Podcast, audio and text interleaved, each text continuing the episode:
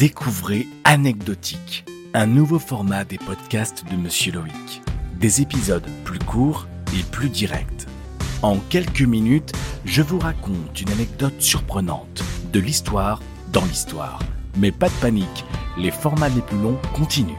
Pour ce second épisode, découvrez l'histoire très méconnue d'une sauveuse oubliée durant la guerre de 14-18.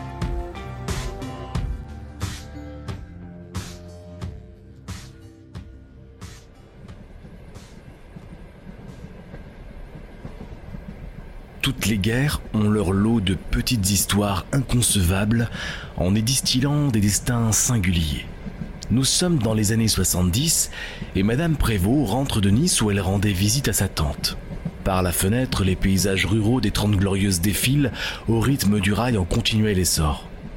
Non loin de Madame Prévost, une vieille dame et sa fille se demandent comment, une fois arrivés à la capitale, on peut se rendre de la gare de Lyon à la gare de l'Est.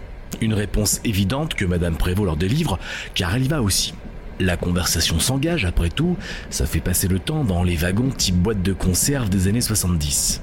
La vieille dame et sa fille comptent se rendre dans un petit village de la région de Longwy en Lorraine, et la dame âgée de rajouter que c'est une promesse faite pour son mari décédé il y a peu. Pendant la guerre de 14-18, il fut soigné dans les caves du château de Balieu après la féroce bataille du 22 août 1914. Des soins prodigués par une dame qu'il ne reverra plus jamais. Madame Prévost comprend que la coïncidence est inouïe. La dame ayant soigné le mari de cet inconnu en face d'elle est Marianne Georges, sa grand-mère. Et l'histoire ressurgit du passé pour mettre en évidence une héroïne inconnue.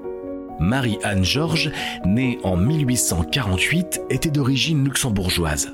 Cette particularité lui sera bénéfique en temps de guerre, la langue luxembourgeoise étant un dérivé de l'allemand.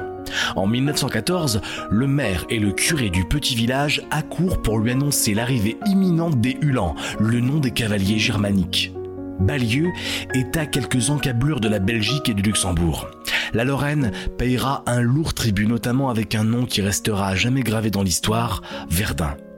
Marianne n'hésite pas et attend les Allemands de pied ferme devant sa maison, qui n'est autre que le château du petit village, investi juste après son mariage.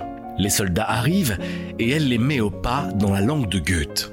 Messieurs, vous êtes des soldats, pas des vandales. Les officiers seront reçus chez moi en tant qu'invités, les hommes de troupe seront logés chez l'habitant à la condition qu'il n'y ait pas d'exaction. Voilà qui est dit. Mais la dame de poigne fera plus fort, au nez et à la barbe des Allemands. En pleine nuit, alors que les soldats ennemis dorment à l'étage du château, Madame Georges se munit d'une lampe tempête et part avec une brouette accompagnée de ses deux chiens.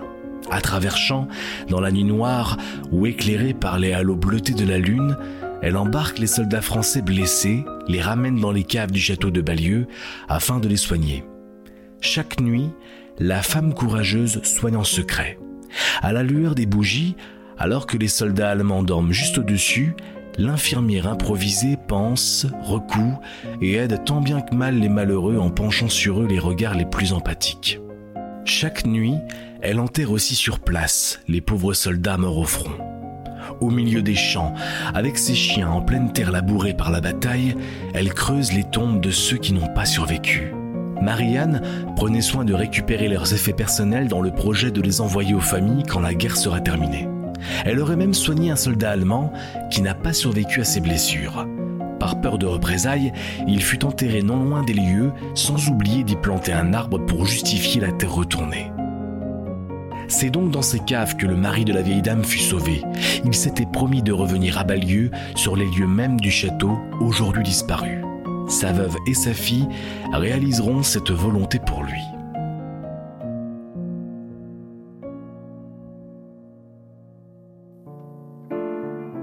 Dans les années 70 donc, il aura fallu le décès d'un homme pour que sa veuve et sa fille prennent le même train, à la même heure, dans le même wagon que la petite fille de Marianne Georges, revenant elle-même de la visite de sa tante à Nice afin que cette histoire sorte de l'oubli. Il aura fallu aussi que vous écoutiez ce podcast pour connaître la petite histoire de la soignante oubliée et savoir que quelque part, dans les environs d'un minuscule village lorrain, il existe un champ où des soldats sont enterrés secrètement.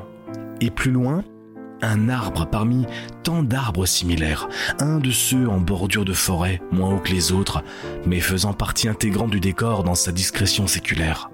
Un arbre innocent, renfermant un secret. Sous ses racines repose toujours un soldat allemand inconnu. C'était anecdotique et l'histoire de la soignante oubliée. Écoutez ou réécoutez les autres épisodes de la chaîne Les podcasts de Monsieur Loïc. Si vous avez aimé, abonnez-vous, parlez-en autour de vous, d'autres épisodes suivront. À bientôt pour un nouvel épisode.